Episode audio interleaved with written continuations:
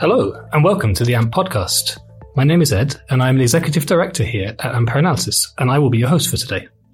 If you're new to the show, welcome. We hope you'll enjoy the episode. For context, Ampere Analysis is a data and analytics firm specializing in the global entertainment industry. This podcast is all about bringing together expert voices from across the company to discuss the latest trends, research, and insights in the media sector. In this episode, we will be looking over some of the key trends we observed across the TV, games, and sports sectors in 2022, and looking ahead to how we think this will continue through 2023 and beyond. To join me in discussing this, I have four guests who will be sharing their insights with us Lottie Towler, Fred Black, Ben McMurray, and Louise Shorthouse. Let's begin by going around the table and having our guests introduce themselves. Hi, everyone. My name's Lottie Towler. I'm a research manager here at Ampere, and I lead the team that focuses on content licensing and distribution. Hi, everyone. I'm Fred. I'm a research manager here at Ampere, and I focus on trends in the production and commissioning of original content.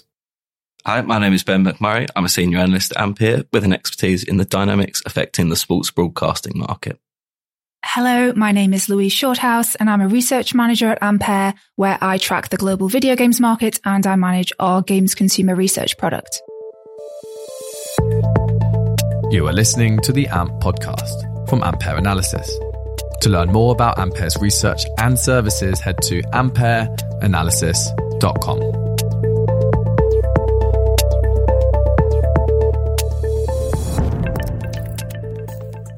Our focus today is looking back on 2022, and with that in mind, I think one of the big events we need to discuss that influenced pretty much all industries this past year was the cost of living crisis that hit most markets and economies.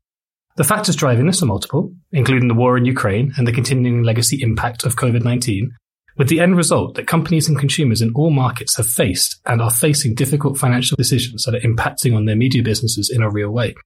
Focusing just initially on the consumer angle, I'd like to start by discussing how cost of living changes have impacted some of the sectors we cover here at Ampere. Uh, starting perhaps with yourself, Lottie. In terms of the subscription video on demand market, we saw a really big decrease in net additions in 2022 compared to the previous years. Now, part of this is due to seeing huge growth in 2020 and 2021 when there were lockdown periods due to the pandemic and growth really accelerated. But also in 2022, because of the cost of living crisis, we've seen a decrease. Of course, we heard headline news when Netflix reported its first ever subscriber loss. It was particularly hard hit in mature markets like the US, where stacking has sort of begun to plateau. So going forward, these companies will be really relying on growth to come from international markets. Are there any international markets or areas in particular where we are still seeing some growth in, in the VOD market? Uh, LATAM saw quite good growth in 2022. This is primarily driven by Disney Plus and Star Plus's success. And we're also still seeing sort of big growth in Asia Pacific. Thanks, Lottie. That's really interesting. Is this something we're seeing more widely? For example, Ben, are we seeing this in the sports sector as well? This kind of cost consciousness of, of consumers? Yeah. So in sports, first of all, we're seeing something that seems to buck the trend. This is that the proportion of sports fans that are willing to pay to watch sport has actually increased. So this is based on data from Ampere's sports Focus consumer survey, where we've seen in Q4 2021, 80% of consumers would pay to watch sport. And this has risen to 87% in Q4 2022. But in a cost of living crisis, something does have to give. And this is the amount that consumers are willing to pay. So overall, we've seen a 33% drop in the amount that consumers are willing to pay for sport this does, of course, vary by country. So in Spain, for example, this has almost halved, while in Germany, this has been largely unaffected. So that's two industries where we're sort of seeing the same overall trend with perhaps slightly more growth in, in sport. Louise, over to you from a games perspective. Are we, are we also seeing the same kind of reaction from consumers to the cost of living crisis? It's actually been slightly different from a games perspective. So in 2022, we saw a decline in the global games market for the first time in the smartphone era. And actually, there were a number of factors here that were really interplaying. It's really quite difficult to say to what extent the cost of living crisis played a major role. Actually, we've seen some financial results recently from some big publishers like Ubisoft, which do seem to indicate a softening in spend on premium content in December. And that actually could be a sign of the cost of living crisis starting to have an impact. But games are traditionally very resilient. And so I think in the game space, it's really important to just consider the broader picture. So, what are some of these different factors that are affecting the games market declining in 2022? So in 2022, we saw a lot of delays in terms of big games and the content pipeline, which also means that 2023 is looking a little bit brighter. In China specifically, China is the biggest global games market. So we have a lot of issues around regulation surrounding time spent gaming for minors, which is cutting down the amount of time people are playing games for. And also there has been a slowdown in terms of game approvals. So in China, individual games have to be approved by the government. And there was a significant reduction in that in 2022. And I guess just sort of throwing this out to everyone really, more generally, as we're seeing these trends across all the different industries in terms of a reduction in potential consumer spend, are we seeing any differences in how services are choosing to aggregate their content or bundle content in order to respond to this? One thing we've seen is that for SVOD platforms, a lot of them seem to be trying to drive uptake of yearly subscriptions rather than monthly.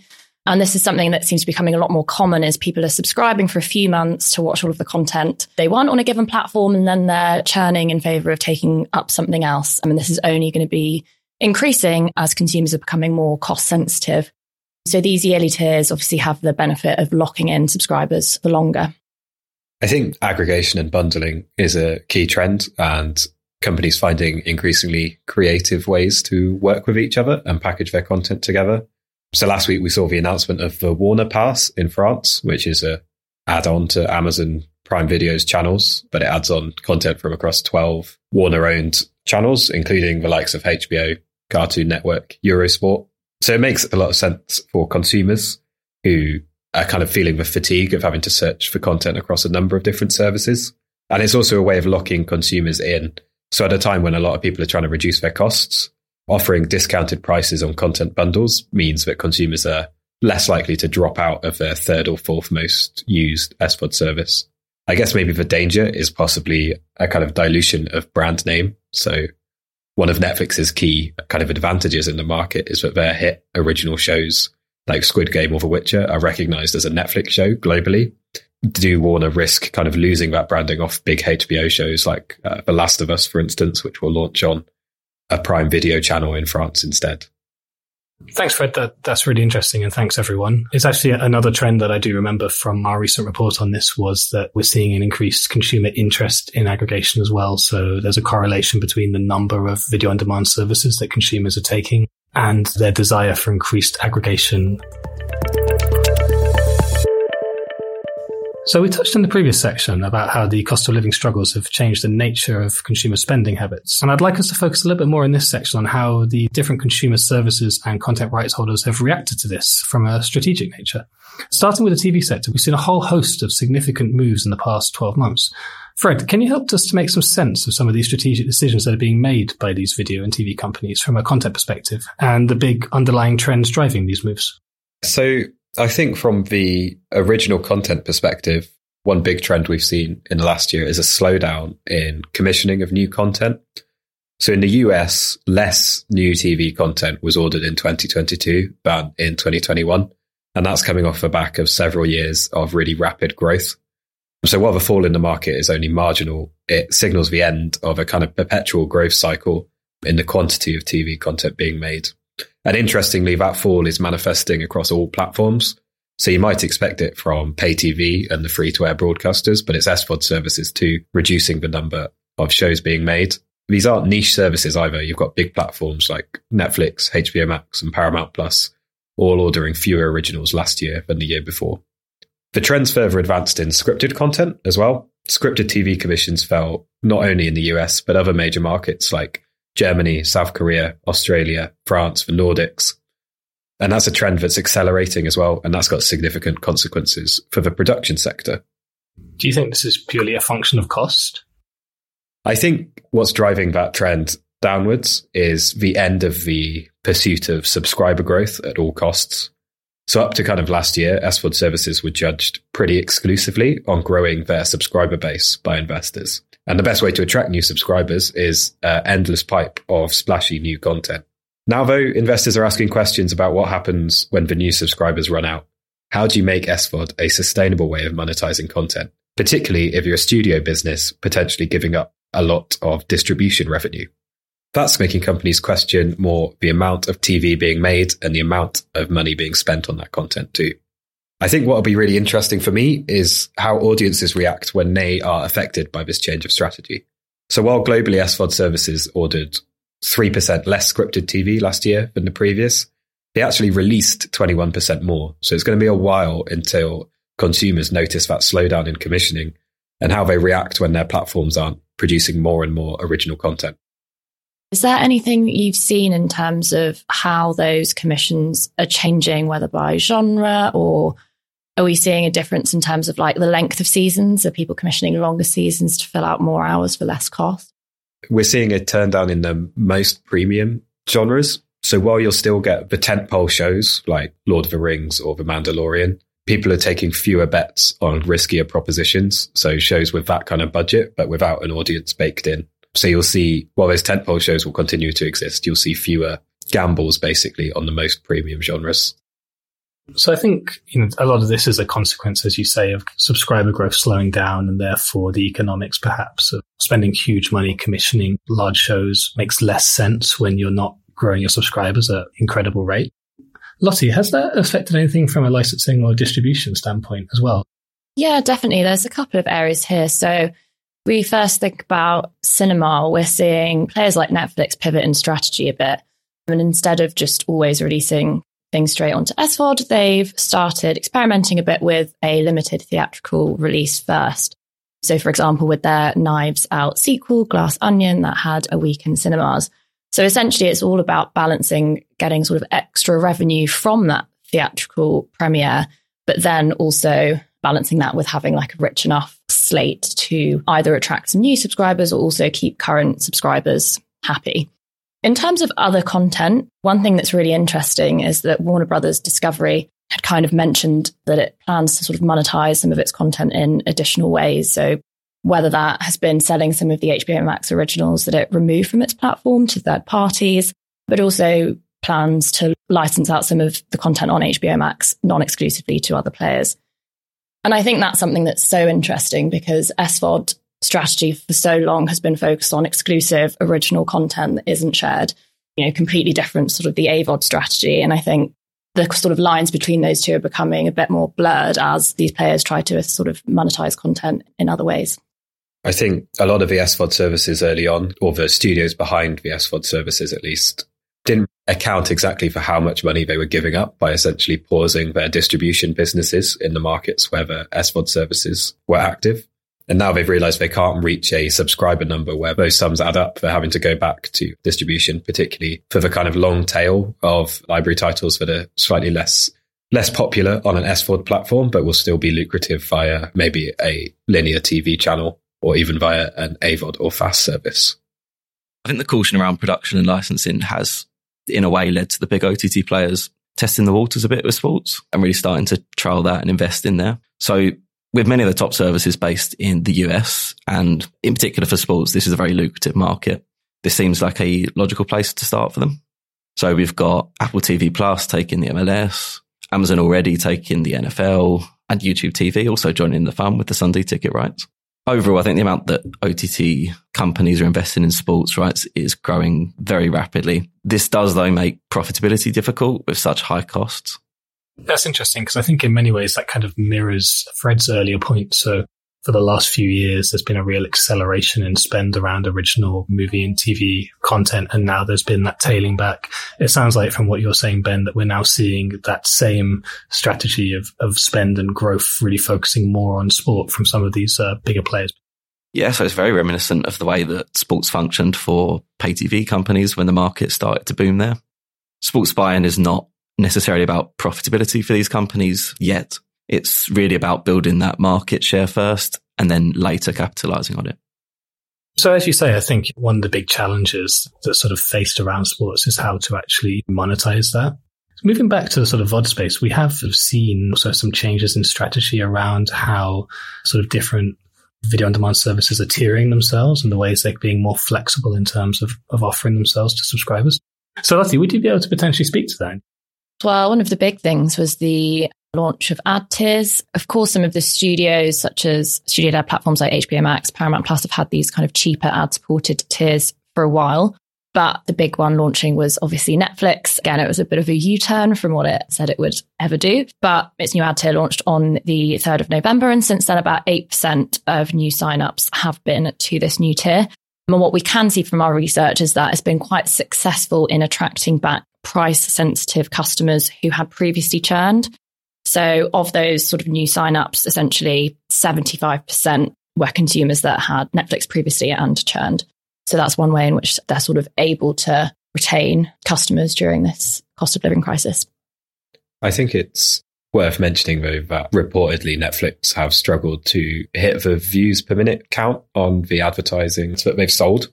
So obviously they have to make up that lost revenue that they're not getting from subscriptions through advertisers. And if they can't make their advertising platform work, then they will be losing revenue per user, which is exactly what they don't want to be doing I think what Fred's discussing there is ultimately a question of scale, though, right? So any advertising theory depends on having a large enough audience to potentially reach enough different demographics. Obviously, one of the difficulties with starting an advertising tier in business from scratch is just having that audience size. And uh, one interesting question for me in the future will be obviously the larger Netflix lets that ad tier grow, the more valuable it will be to advertisers, but equally the more of their own subscription business they ultimately end up cannibalizing. So I think there's a real balance to be struck there. I think it will be also really interesting to see how this develops in terms of now having these kind of hybrid ad supported tiers and whether that will kind of become a place for premium advertising with higher CPMs uh, compared to pure play AVOD services. So yeah, it'll be interesting to see how that plays out in terms of competition. And another thing we're seeing is that those pure play AVOD platforms are actually investing more in original content to kind of make sure that they have an inventory that is worth investing in when it comes to advertisers. I mean, I guess what I would say is that I think the future looks very hybrid. I think these terms like AVOD and SVOD, we won't be talking about them in three or four years. All of the platforms will be operating both ad tiers and subscription tiers. Linear channels will be up operating both online as well. So yeah, it's a discussion that's very much now, but it's maybe not too relevant in a couple of years. I mean, I think fast channels definitely fit into that maybe the most. You've for years been able to watch, you know, ITV1 online. There's very little difference between that and a fast channel. We just didn't have a name for it seven, eight or eight years ago. And so I think all the content being available on demand and also in channels is another trend that we'll see over the next few years. I think one difference with fast channels, I guess, compared to what we've had with linear or those kind of like online versions of major broadcaster channels is the slightly lower barrier to entry. So obviously we've got channels that just air a single show. You have um, esports channels, YouTube creators like People Are Awesome creating sort of channels. So I think that's one area in which it's definitely changing. And it feels like in many ways that also slightly removes, I guess, the power of brand in the nature in the nature of fast channels. It's much more about the content. As you say, it lowers the barrier to entry because you're not curating the running order in the same way. A lot of it is really based around the content you're able to get access to and, and, how you can make that available quickly. But I think it also does potentially lower the ability of any individual brand that's probably more about the content you have access to and having a wide range of channels at any given point. One, one final point, uh, sort of interestingly, is we've been talking about not necessarily a decline in subscription, but a, a shift away from pure subscription and towards more hybrid models and more hybrid tiers. It sounds, Louise, from, from some of your research, like we're seeing the opposite in in the game space to a degree. Yeah, so yet again, the situation is actually very different in the games world. While it sounds as though in the TV space, as you said, services are in some ways moving away from subscriptions, in games, the subscription model is still very immature. A lot of companies and platforms are still establishing a best practice. And actually subscription services in games are just inherently very different to in the video space because they have this extra layer of monetization in the form of in-game spending. So quite often subscription services are just acting as user acquisition tools so that users can then go in and then move on to this next layer of spending in terms of microtransactions and in-game spend. So we're continually seeing growth from game subscription services, but this is from a fairly small base. So in 2022, subscription services represented between 5 and 6% of total global game spend on content and services. In terms of how strategies are evolving around game subscription services, I would say that Microsoft in particular has really redefined and actually continues to shape the games content subscription service landscape with Game Pass, Xbox Game Pass. So they've been exploring how live service and free to play games can fit into a subscription service landscape. And really, I think that's a necessary step for the evolution of games content subscription services. And is this changing in any way how games are being developed or released, uh, the growth of these subscription services? Well, the share of content going into these types of services on day one, so on launch day, which we would call day one content, has definitely increased over the past year. But again, this is something that only Microsoft really is pioneering because they have the financial capability to be able to pay for these launch day titles. So it's really not something that's very widespread at the moment. And in a similar way, I suppose, to how we were discussing in the sports and, and video industry, is there a kind of foregoing of short term revenue in order to grow these services or grow that market share? Oh, absolutely. I would say so. I mean, I think the reason that Microsoft's Xbox Game Pass has done so well is because they are able to spend so much money on acquiring exclusive, I would say, all this kind of day one content. And most other companies are just not able to do that. And I think that definitely does come at a loss. I think we've we've seen some really interesting points there, and it's interesting to me how there's so much similarity, I suppose, in some of the different trends that are striking these different industries, but just perhaps at different times. We're, we're seeing that, for example, in the sports industry, the same growth that we maybe previously seen in the TV and movie business, where companies are really driving and, and spending sort of unprofitably to grow. We're also seeing that in the game space, as Louise discussed with Microsoft and Xbox Game Pass. And I think we're seeing in the video space where things are perhaps a little bit more mature and competition is very high, almost the next stage progression of this, where there's much more of a consolidation and a focus on how to really reach consumers at more cost effective price points and also how to try to monetize those consumers better as well. It's kind of really interesting to see the different stages that all the industries are at and, and many of the similarities between them. So far today, we spent a lot of time discussing trends from a service and consumer point of view, but I'd like to take a step back for a minute and look at the broader landscape for media as a whole. Louise, last year you put out a major report regarding the attention economy, which roughly speaking looked to kind of understand the context of how different forms of media, such as TV, sports, games, music, podcasts, etc., competed and interacted with each other for consumer attention and how that's kind of been evolving over time. From this perspective, are there any broader trends you've noticed in 2022? Uh, I suppose particularly surrounding the games market? Well, I think we're now in a situation that we could label peak attention economy where there are far more media and, and entertainment sources than any one person can actually consume. So we're having to be much more selective with what gets our time and what gets our attention. And a key finding from this research was that people spend more time watching video content than they do playing video games. But within that time, they actually spend more on gaming. So consumers are spending more money per hour of gaming than they are per hour of watching video. So games essentially offer slightly better returns for less time. And this means they represent quite a worthwhile focus for companies who are competing in the much broader media and entertainment space. And that's why we're seeing the likes of Netflix and TikTok and even Amazon looking much more seriously into games. You mentioned Netflix looking more seriously into the games. That's obviously been one of uh, their kind of big bets of the last couple of years. How, how's that been playing out for them? Well, I think games in Netflix's case is more of a kind of value add and user retention tool.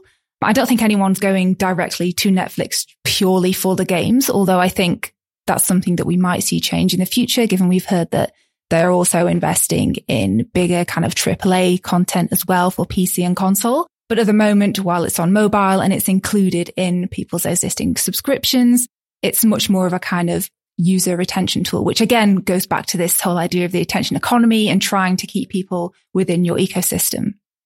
I think that trend is manifesting as well in the cross pollination of IP across different mediums. So we've seen the number of new shows and movies based on existing IP really on the rise in the last few years. And video games are a really good source of that. And I think that links back to how audiences move across mediums, but it also links back to the last section where we were talking about services needing to focus on return on investment on their new content. So one way to ensure kind of a level of audience engagement and reduce the risk of an expensive flop is to leverage already popular franchises or pieces of IP.